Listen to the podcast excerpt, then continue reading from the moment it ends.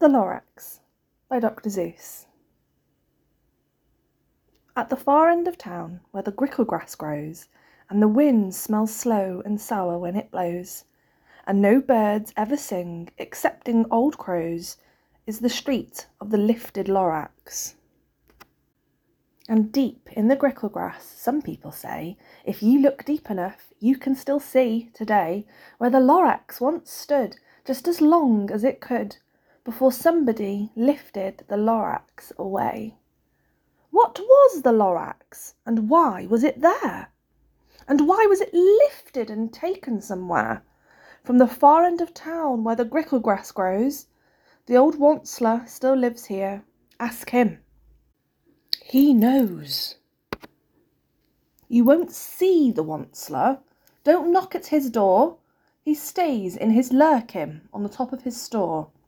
He lurks in his Lerkim, cold under the roof, where he makes his own clothes out of miff muffed moof. And on special dank midnights in August he peeks out of the shutters and sometimes he speaks and tells how the Lorax was lifted away. He'll tell you perhaps, if you're willing to pay. On the end of a rope he lets down a tin pail and you have to toss in fifteen pence and a nail, and the shell of a great great great grandfather snail. Then he pulls up the pail, makes a most careful count, to see if you paid him the proper amount. Then he hides what you paid him away in his snurf, his secret strange hole in his groovulous glove. Then he grunts, I will call you by Whisper-ma-Phone, for the secrets I tell are for your ears alone. Slurp!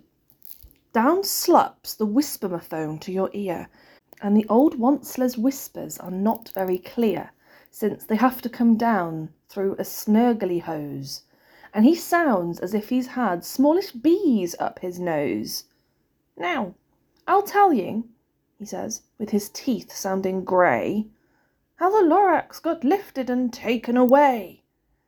It all started way back, such a long, long time back. Way back in the days when the grass was still green, and the pond was still wet, and the clouds were still clean, and the song of the Swomee-Swans rang out in space. One morning I came to this glorious place and I first saw the trees, the truffula trees, the bright coloured tufts of the truffula trees, mile after mile in the fresh morning breeze. And under the trees I saw brown barbaloots frisking about in their barbaloot suits as they played in the shade and ate truffula fruits.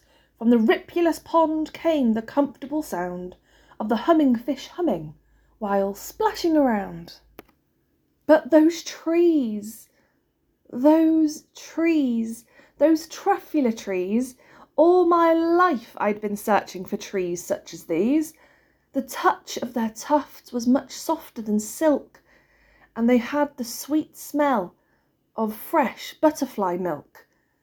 I felt a great leaping of joy in my heart. I knew just what I'd do. I unloaded my cart. In no time at all I had built a small shop. Then I chopped down a truffula tree with one chop, and with great skilful skill and with great speedy speed I took the soft tuft and I knitted a thneed. The instant I'd finished I heard a gazump. I looked. I saw something pop out of the stump. Of the tree I chopped down. It was a sort of man Describe him? That's hard. I don't know if I can. He was shortish and oldish and brownish and mossy, and he spoke with a voice that was sharpish and bossy. Mister, he said with a sawdusty sneeze, I am the Lorax. I speak for the trees. I speak for the trees, for the trees have no tongues. I'm asking you, sir, at the top of my lungs. He was very upset as he shouted and puffed. What's that thing you've made out of my tuffula tuft? Look, Lorax, I said, there's no cause for alarm. I chopped just one tree. I am doing no harm. I am being quite useful. This thing is a thneed. A thneed's a fine something that all people need. It's a shirt, it's a sock, it's a glove, it's a hat, but it has other uses. Yes, far beyond that. You can use it for carpets, for pillows, for sheets, or curtains, or covers for bicycle seats. The Lorax said, Sir, you are crazy with greed. There is no one on earth who would buy that fool Thneed. But the very next minute I proved he was wrong, for just at that minute a chap came along and he thought that the thneed I had knitted was great. He happily bought it for three ninety eight. I laughed at the Lorax. You poor stupid guy. You can never tell what some people will buy. I repeat, cried the Lorax, I speak for the trees. I'm busy, I told him. Shut up, if you please. I rushed across the room and in no time at all built a radio phone. I put in a quick call. I called all my brothers and uncles and aunts, and I said, Listen here, here's a wonderful chance for the whole Once-ler family to get mighty rich. Get over here fast. Take the road to North Nitch, turn left at Weehawken, sharp right at South Stitch. And in no time at all, in the factory I built, the whole Once-ler family were working full tilt we were all knitting thneeds, just as busy as bees, to the sound of the chopping of truffula trees. Oh, baby, oh, how my business did grow! Now, chopping one tree at a time was too slow. So I quickly invented my super axe hacker, which whacked off four truffula trees at one smacker. We were making thneeds four times as fast as before, and that Lorax he didn't show up anymore. But the next week, he knocked on my new office door. He snapped, I'm the Lorax who speaks for the trees, which you seem to be chopping as fast as you please. But I'm also in charge of the brown barbaloots who played in the shade in their barbaloot suits and happily lived eating truffula fruits. Now Thanks to your hacking my trees to the ground, there's not enough truffula fruit to go round, and my poor barbaloots are all getting the crummies because they have gas and no food in their tummies. They loved living here, but I can't let them stay. They'll have to find food, and I hope that they may. Good luck, boys, he cried, and he sent them away. I, the Once-ler, felt sad as I watched them all go. But business is business, and business must grow, regardless of crummies and crummies, you know. I meant no harm. I most truly did not. But I had to grow bigger, so bigger I got. I biggered my factory, I biggered my roads, I biggered my wagons, I biggered the loads.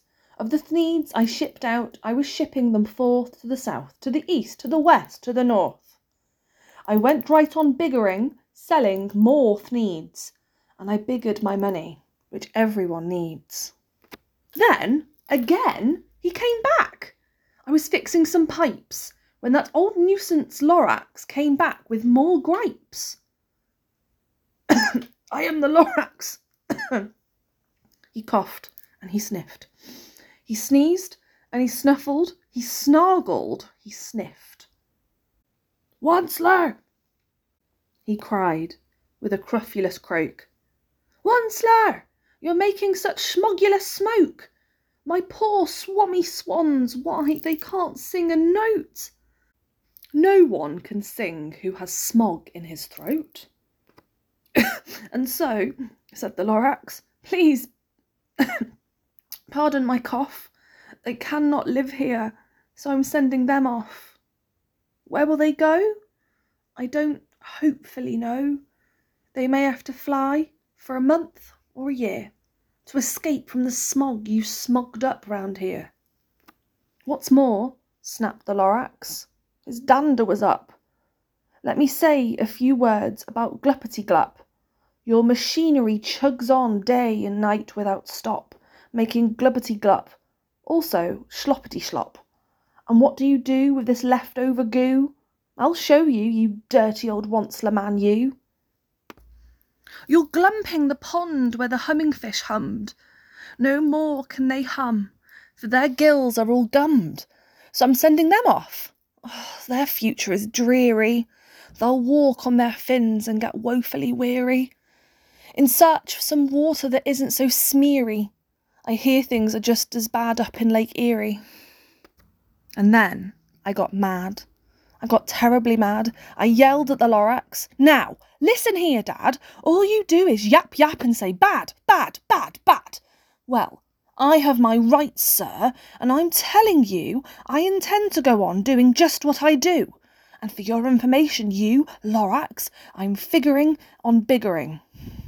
And biggering, and biggering, and biggering, turning more truffula trees into thneeds, which everyone, everyone, everyone needs. And at that very moment, we heard a loud whack. From outside in the fields came a sickening smack of an axe on a tree. Then we heard the tree fall, the very last truffula tree of them all. No more trees, no more needs, no more work to be done. So, in no time, my uncles and aunts, everyone, all waved me goodbye. They jumped into my cars and drove away under the smoke smuggered stars. Now, all that was left neath the bad smelling sky was my big empty factory, the Lorax, and I. The Lorax said nothing, just gave me a glance, just gave me a very sad, sad backward glance as he lifted himself by the seat of his pants and I'll never forget the grim look on his face when he heisted himself and took leave of this place through a hole in the smog without leaving a trace. And all that the Lorax left here in this mess was a small pile of rocks with the one word, unless. Whatever that meant, well, I just couldn't guess. That was long, long ago. But each day since that day, I've sat here and worried and worried away. Through the years while my buildings have fallen apart, I've worried about it with all of my heart. But now, says the Once-ler, now that you're here, the word of the Lorax seems perfectly clear. Unless someone like you cares a whole awful lot nothing is going to get better. It's not. So, catch! calls the Once-ler. He lets something fall. It's a truffula seed. It's the last one of all. You're in charge of the last of the truffula seeds. And truffula trees are what everyone needs. Plant a new truffula. Treat it with care. Give it clean water and feed it fresh air grow a forest, protect it from axes that hack. Then the Lorax and all of his friends may come back. I am the Lorax, I speak for the trees, and I am here for as long as you please. I implore you, take care of the trees.